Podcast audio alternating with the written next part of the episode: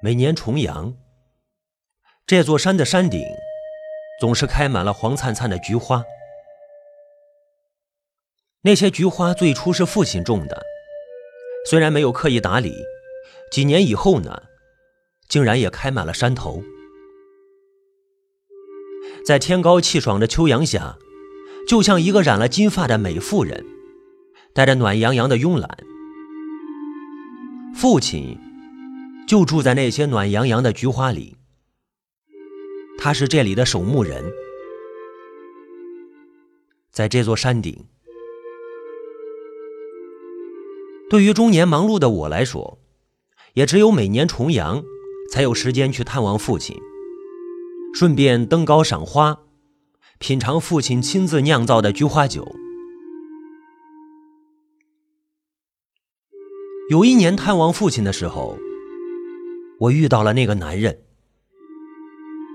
他外貌俊朗，带着忧郁而成熟的气质，背着一个大大的画夹，抱着一个小巧精致的骨灰盒。那年。他在山上住了七天。第一天埋葬了骨灰盒，第二天扫墓，剩余的五天画菊花。第二年探望父亲的时候，我又遇到了那个男人。俊朗依旧，忧郁依旧，成熟依旧，骨灰盒和画夹依旧。他依旧在山上住了七天，第一天埋葬了骨灰盒，第二天扫墓，剩余的五天里依旧画菊花。第三年探望父亲的时候，我还是遇到了那个男人。他保持着前两年的成熟气质，又在山上住了七天，就像大家想象的那样。他又埋葬了一个骨灰盒。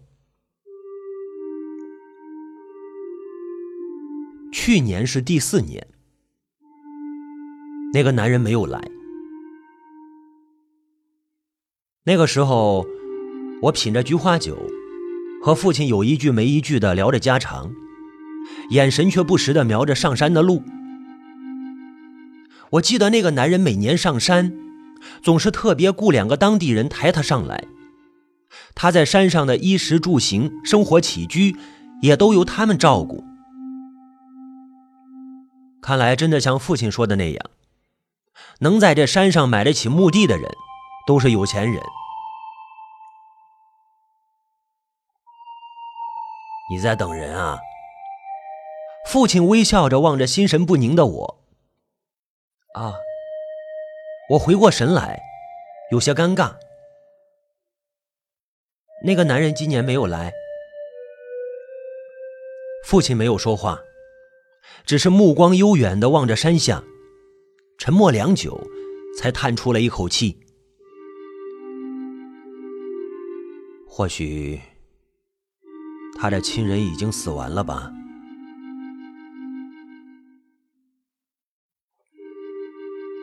中午，父亲拜托我暂且看管墓园。父亲自己下了山，每年也只有我来的时候，他才能抽身到山脚母亲的墓地附近小住，陪母亲说说话。秋天的午后，我喜欢在墓地里散步，目光掠过那一座座墓碑，看着上篇的照片和碑文，幻想着他们曾经有过的精彩人生。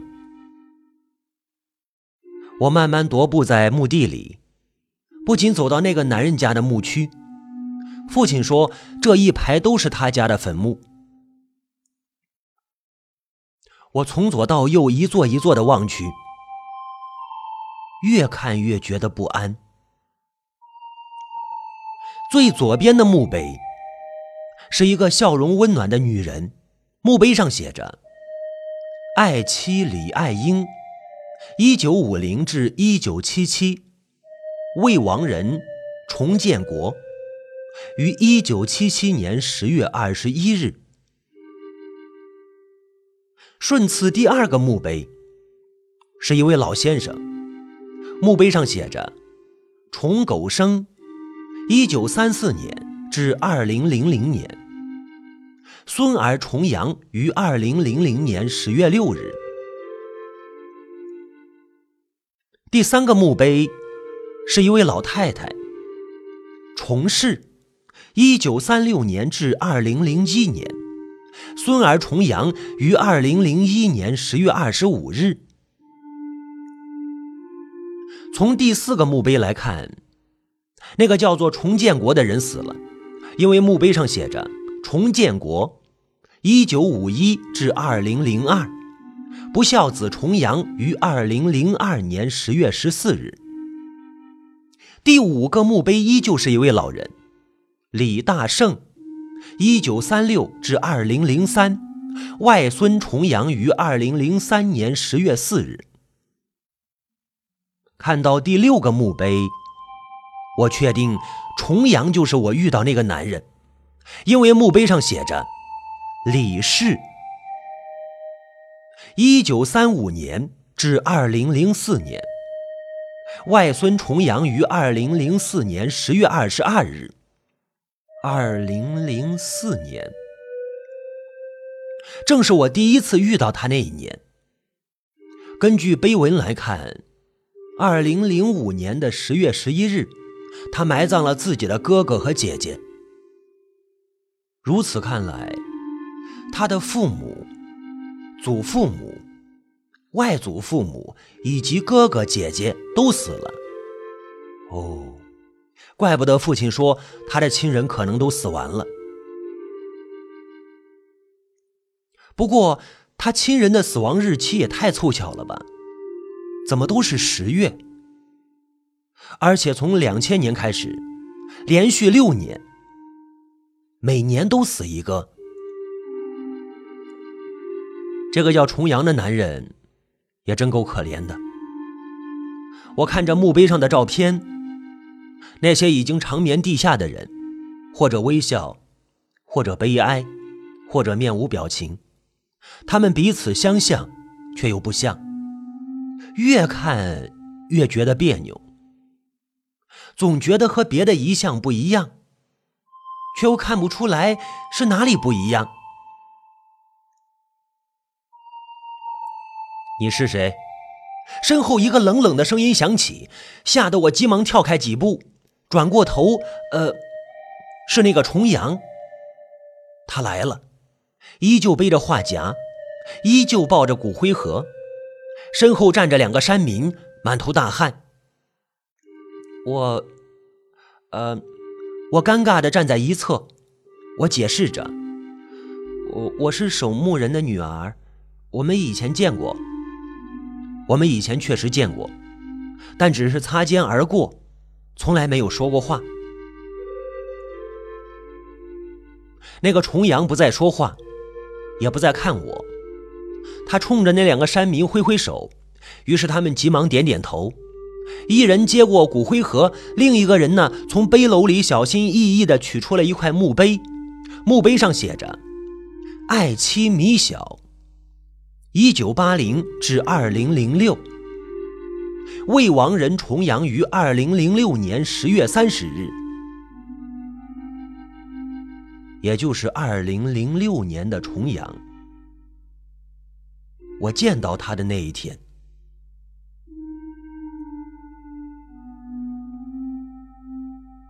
重阳默默的站着，看着山民竖好墓碑，然后小心的吹了吹碑上的灰尘。墓碑上的那个叫米小的，似曾相识。重阳在墓前摆上了几朵菊花，神情忧郁，愣愣地盯着照片看了几分钟，才悠长地叹了一口气，转过身来。他看到我还没有离开，目光里有些不满。啊，我也觉得在背后窥探别人的悲伤有些失礼。于是我结结巴巴的说着：“呃，请节哀啊，谢谢。不过，人总是要死的。”看透了这点，就不会觉得悲伤。他说完，目光落在我的眼镜上，嘴唇颤抖了一下，慢慢的走过来。这个男人身上有一种奇特的魅力，让人无法拒绝的魅力。他靠近我，轻轻的摘下我的眼镜，继而温柔的松开我竖起的长发，眼睛里闪烁着琢磨不透的光芒。我叫重阳，我知道。他转头看看墓碑上自己的名字，笑了笑。这几天能做我的模特吗？我。对。你只需要坐在菊花丛中就可以。好啊。连我自己都想不到自己会答应的如此爽快。或许，从几年前第一次遇到他那一刻，我就已经忍不住被他吸引。并且渴望着和他真正的邂逅。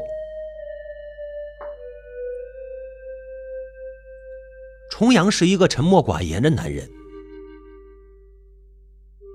他，所以和他在一起呢，我不必挖空心思的去寻找话题来避免两个人独处的冷场尴尬。他根本不需要话题，似乎他只要你陪着，只要看着你，画着你。就已经满足了。画累了的时候，他就会直接往后一仰，躺在菊花丛中，望着天上偶尔飘过的白云，悠闲自在。他是个很会享受生活的人，能让别人代劳的事，绝对不会自己做，甚至吃饭，都是等那两个山民摆好了碗筷，送到身前，他才肯吃。在我们相处的第五天，我发现自己已经爱上了这个男人。虽然我对他的了解只限于名字，他那孤独忧郁的眼神令我心疼，令我想起刚刚失去母亲时的自己。我们是同一种人，孤独，懒得说话。懒得和陌生人沟通，因此也懒得花费心思去恋爱。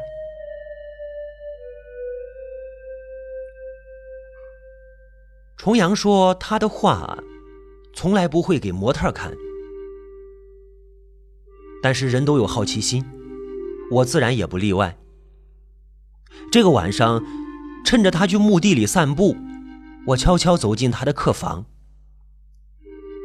客房里井井有条，角落里的画架上遮着一块黑色的画布，我小心翼翼地掀开，画里满地阳光，遍山菊花。我坐在菊花丛中，笑得灿烂无比。必须承认，重阳的画工不错，很传神。我退后几步，细细的欣赏着画里的自己，可是越看越觉得别扭。看着看着，心底渐渐就升起了一丝寒意。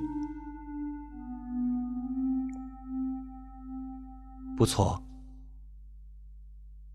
画里的人确实像我，但是也像另外两个人。墓碑上重阳的母亲和他的妻子。更令人不解的是，画上的日期写着二零零七年十月十九日。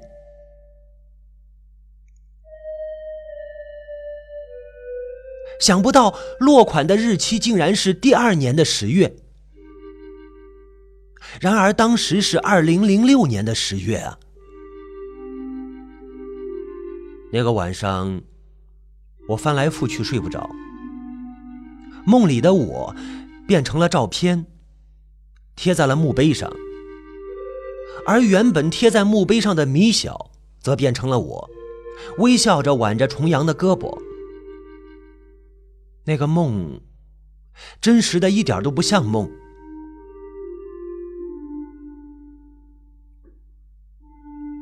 翌日，依旧是秋高气爽，重阳的心情似乎也不错。我第一次看到他的微笑。重阳微笑着说道：“我带你去见一见我的母亲吧。”我想起来那个梦，我就忐忑的问他：“为什么呀？”因为明天下山的时候，我想带你走。你喜欢我？喜欢。喜欢我什么？你长得很像我母亲。他坦白的说着，我听了未免失望，不悦道：“就算这是实话，但是你也不能说出来啊。如果你随便扯一个其他什么理由，我可能就会跟你走。”重阳的语气依旧淡淡的。我懒得说谎。你喜欢说谎的男人啊？如果你想让我跟你走，起码得让我多了解你一些吧。真麻烦。重阳说，他的生日就是母亲的忌日。当时他的母亲难产，在产房里痛苦不堪。医生问家属要保大人还是保小孩，重阳的祖父却答非所问：“男孩还是女孩？”当医生说是男孩以后，重阳的祖父和祖母坚决要保住小孩。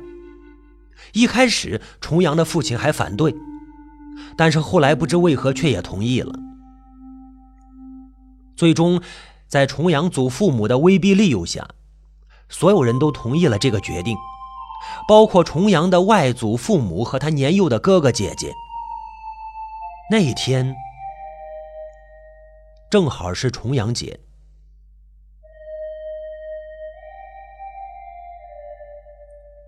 重阳说到这里，看了我一眼，继续说道：“可是不久以后。”所有人都后悔了这个决定，他们把怨气撒在我身上，认为是我害死了妈妈，所以，我从小就是个孤僻的孩子。我让你了解我的缺点，是因为我懒得在日后，在这件事上和你发生争执。你是不是不愿意跟我走了？我摇摇头，请给我时间考虑。明天早晨我下山的时候，如果你没来，我想我就知道答案了。我没吭声，转身把自己关在房间里，躺在床上，脑海里闪过那一座座墓碑。闪过重阳母亲和重阳妻子米小的笑容，以及重阳那让人心疼的忧郁。突然，我想起一件很重要的事，猛地从床上坐起来，翻开手机里的万年历，冲向了墓地。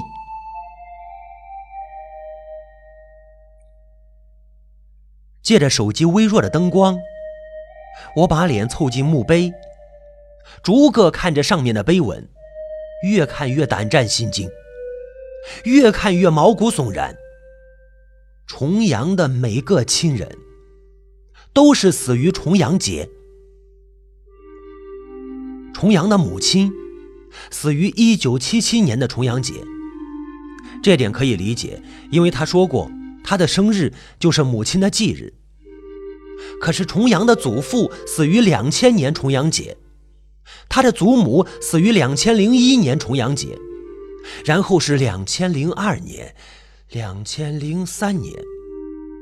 按照他们的死亡顺序，坚持要杀死他母亲的祖父和祖母首先死，其次是他的父亲，然后是在威逼利诱之下勉强同意牺牲女儿的外祖父母，最后是年幼不懂事的哥哥姐姐。是重阳杀死了他们，他在报复。我跌坐在地上，看着最后一个墓碑。米小，可是米小呢？米小为什么会被他杀死？难道说他已经养成了习惯，每个重阳节都要杀死一个至亲的人吗？我忽地想起自己那幅画像的落款日期，慌乱的继续翻阅万年历，二零零七年十月十九日，重阳节。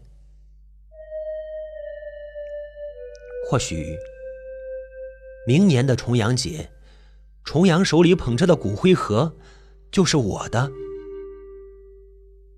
我我跌跌撞撞的回到房间。一夜无眠。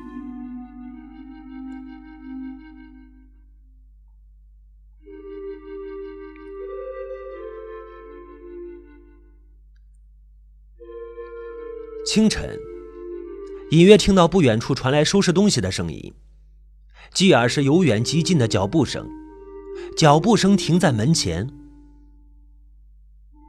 再没有动静。我缩在床角，我瑟瑟发抖。这个杀人狂，这个变态的家伙，会不会破门而入？会不会做出什么过分的事情来？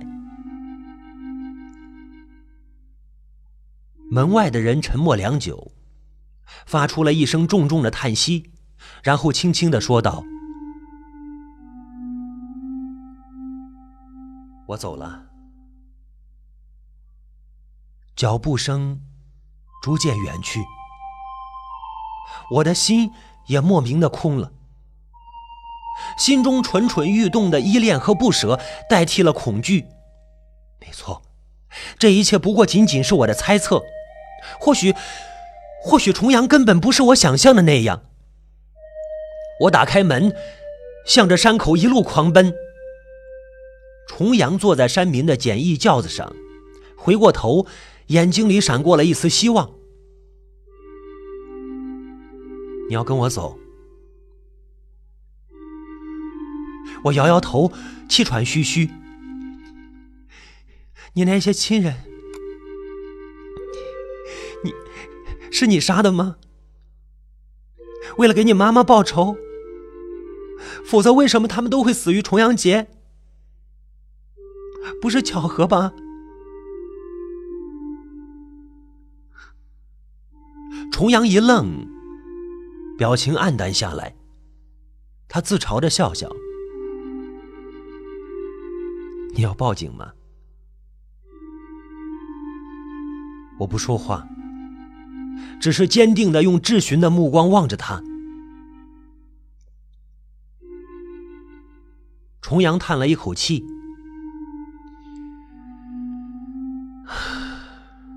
我是个懒人，怕麻烦。”懒得跟你解释。不过，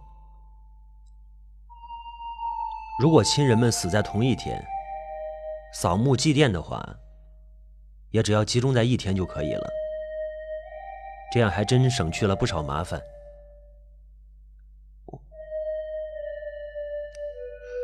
我愕然，他逐年在重阳节杀死自己的至亲。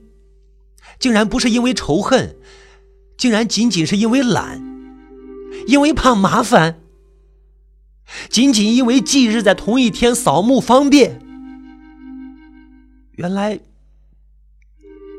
一个人竟然可以懒到这种程度啊！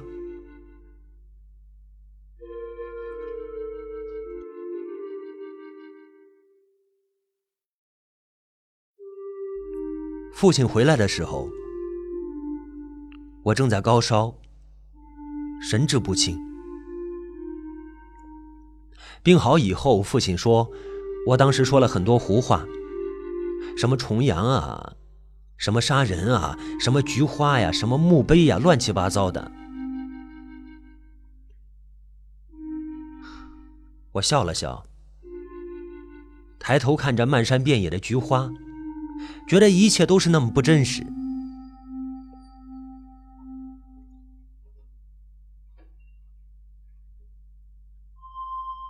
下山的时候，菊花已经开始凋谢了。它们在秋风里摇曳着，飘落缕缕枯黄的花瓣，一如我的心情。我不知道明年的重阳节，重阳还会不会来。如果来，他手里捧着的又会是谁的骨灰盒呢？反正我是不会来了。我告诉父亲，我明年会改在中秋来探望他。我不想再遇到重阳，因为那个时候我担心自己会忍不住报警。我承认我自私。我自私，明明知道自己仰慕的男人是个恶魔，却舍不得把他毁掉。日子恢复了忙碌，重阳节的恐怖经历也渐渐在日复一日的忙碌中淡化。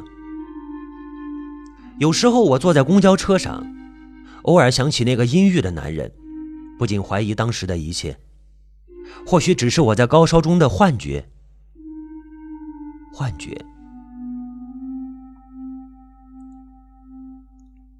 直到二零零七年的重阳节，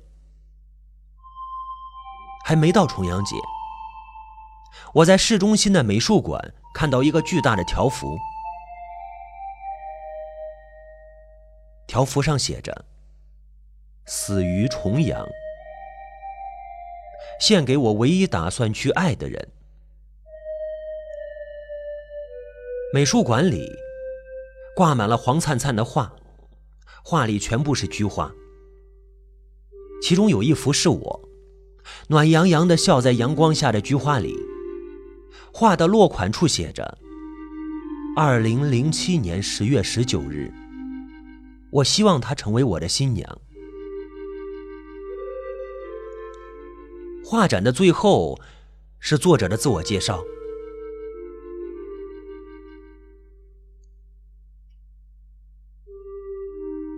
福利院的刘院长说：“我生在重阳，所以取名重阳。”福利院的院长说：“我的母亲死于重阳，所以给我取名重阳。”福利院的刘院长说：“他捡到我的那一天是重阳，所以给我取名重阳。”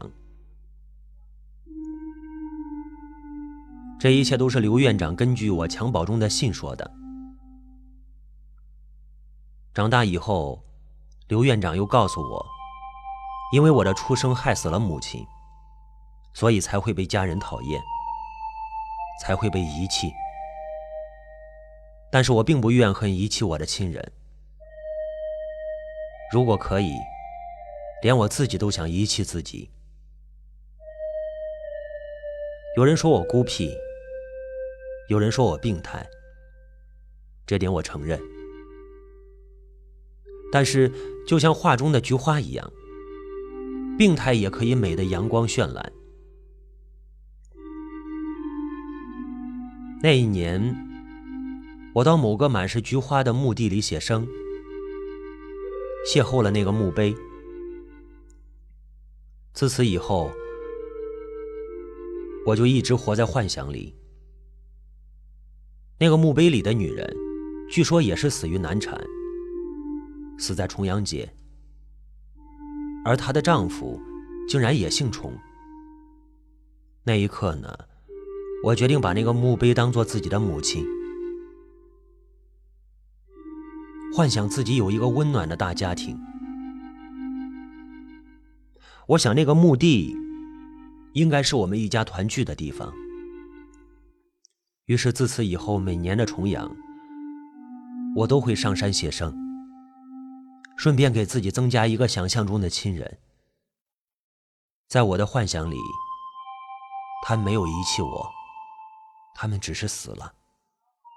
他们不是故意的，他们只是不得已才会留下我一个。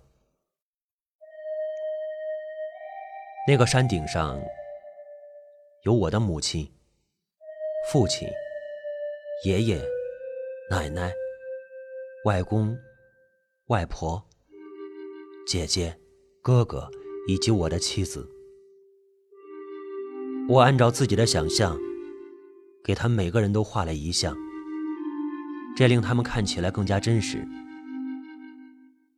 每年重阳节，只要到了那个山顶，我就不会感觉到孤独。直到去年，我遇到了一个梦想中的女孩。那个女孩和我幻想中的母亲很像，可惜我错过了她，因为自己的孤僻，以及由于孤僻带来的懒惰，因为自己懒得解释这一切，我的爱情。死于重阳。